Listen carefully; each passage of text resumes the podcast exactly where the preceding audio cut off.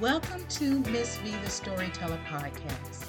This podcast is for anyone who has lost their voice and want to get it back. I lost my voice at a very young age, and it took me years of pain and hurt to get it back. On this podcast, I will bring you personal stories that will make you laugh, cry, think, heal, and in some cases, propel you into making new and better choices. At the end of each story, I give you my thoughts and I ask you probing questions to make you think. No one is perfect and no answer is wrong. So let's get started.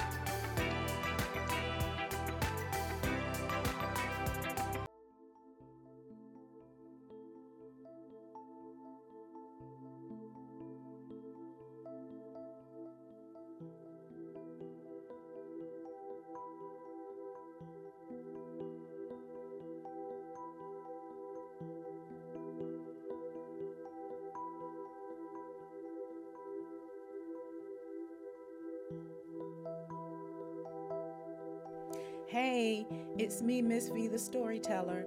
The story I have for you today is called He Put Sand in My Hair. About 15 years ago, I worked as a director for a daycare center. The center sat beside a cemetery. Can you believe that? You would think it would scare the children, but it didn't. Those children did not care.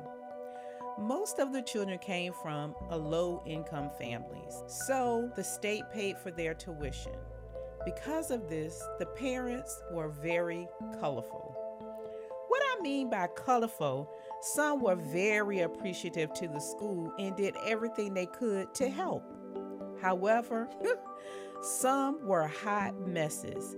They would pick up their children late and then get mad when they had to pay a late fee, or they didn't want the teachers to discipline their children because their child was perfect and didn't do anything wrong. The ones who caused the most problems were the parents who didn't care about their children. So, when there was a concern, they would just blow it off or cuss you out and wouldn't address the concern. Let me tell y'all, there was never a dull moment at that center. This particular day, a child arrived at school, unbathed, hair standing on top of her head, and clothes dirty. The bus driver brought her to my office like always. We will call her Sierra.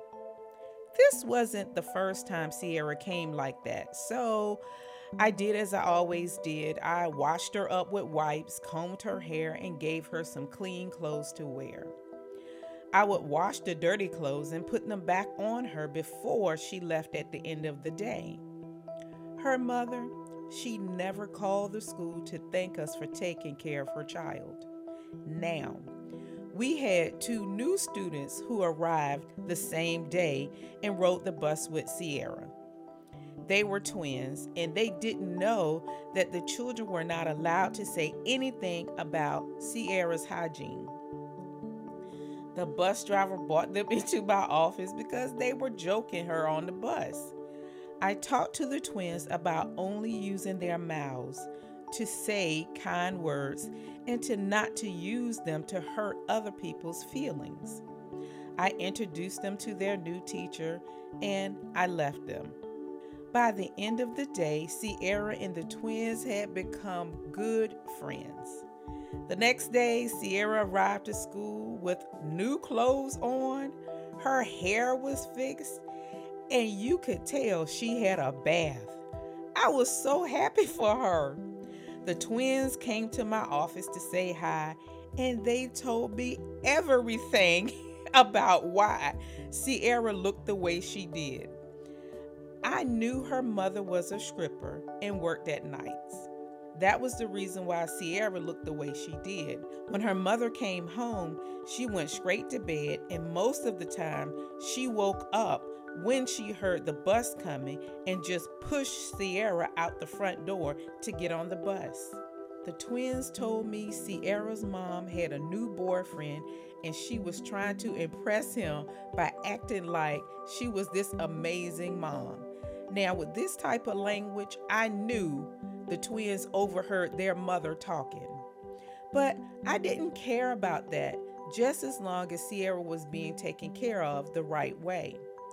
I told the twins about gossiping and telling other people's business and not to talk about Sierra or her mother anymore. They agreed and went to class. The next few days were good, no drama. Well, just a little. I found out Sierra really liked one of the twins, but they did not like her that way. Sierra was having a hard time accepting that he didn't like her. One day, one of the after school staff called out, so I had to take care of the after school student. Sierra, along with the twins, attended the after school program. I took Sierra's class outside to the playground to play. The twins were already outside playing. Sierra ran over to them, but they didn't want to play with her, so she got mad and picked up a bucket of sand and poured it all over her head. Y'all, I almost lost my mind. I took her inside and attempted to get all the sand out of her hair. But this was very difficult. Sierra had hair grease in her hair, so the sand stuck to it.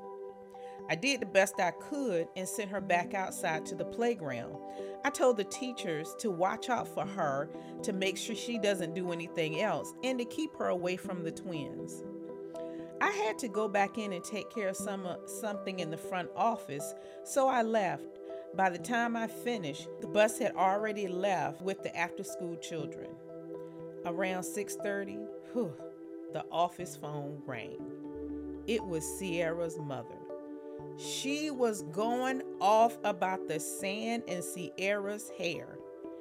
In the background, I could hear the twins' mother telling her the twins did not put sand in her hair, and if she didn't spend so much time on that stripper pole, she would know what happened to her child. Side note, y'all parents can be so petty when it comes to their children. That stripper pole didn't have anything to do with the sand in Sierra's hair. Back to the story. As I was attempting to tell her that Sierra poured the bucket of sand on her own head, the two mothers went into a knockdown, drag out fight while I was holding on the phone. I could not believe what was happening. Finally, some guy came and broke the fight up and gave Sierra's mother back the phone. I told her I was on the playground and Sierra poured the sand on her own head. When I asked her why she poured the sand in her hair, she said she was mad at the twins and she didn't like her mother's boyfriend. Why did I say that last part? Sierra's mom went off again, telling me Sierra wouldn't say anything like that. Sierra loved her new boyfriend. At that point, y'all, there was no need for me to continue this conversation. I asked her what would she like me to do. She said, "Nothing. You have done enough." And she slammed the phone down in my ear. A few days passed and Sierra didn't come to school, but the twins did. Of course, they told me where Sierra was and what was going on. Again, I told them about gossiping, but not before I got the tea, y'all. Hey, I needed to know what was going on. Because the state paid for the children to come to the school, I had to notify Sierra's mother, social worker, that Sierra had missed days out of school. Apparently, the social worker contacted Sierra's mom to find out what was going on. The next day, Sierra and her mother showed up.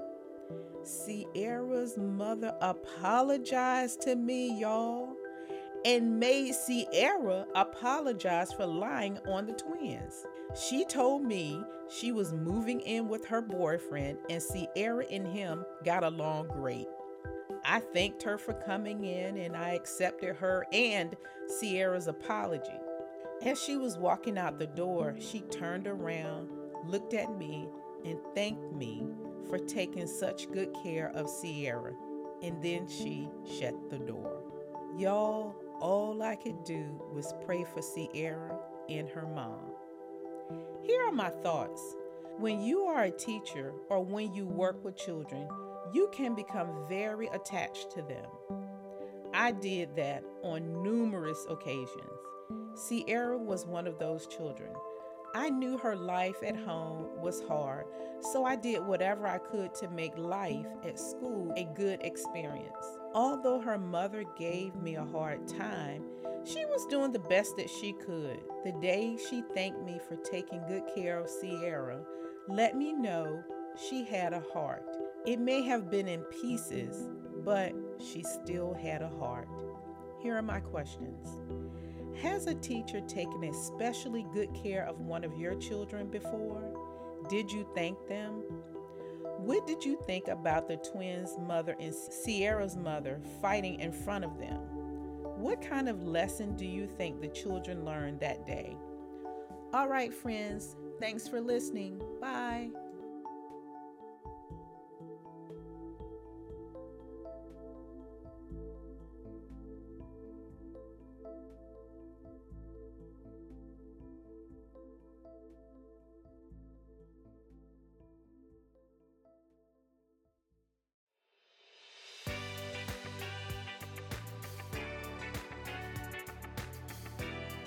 Thank you for taking the time to listen. I pray that this episode has brought some joy to your life and you have learned something about yourself. If you like what you hear, please follow me on Facebook, Instagram, LinkedIn, Twitter, YouTube.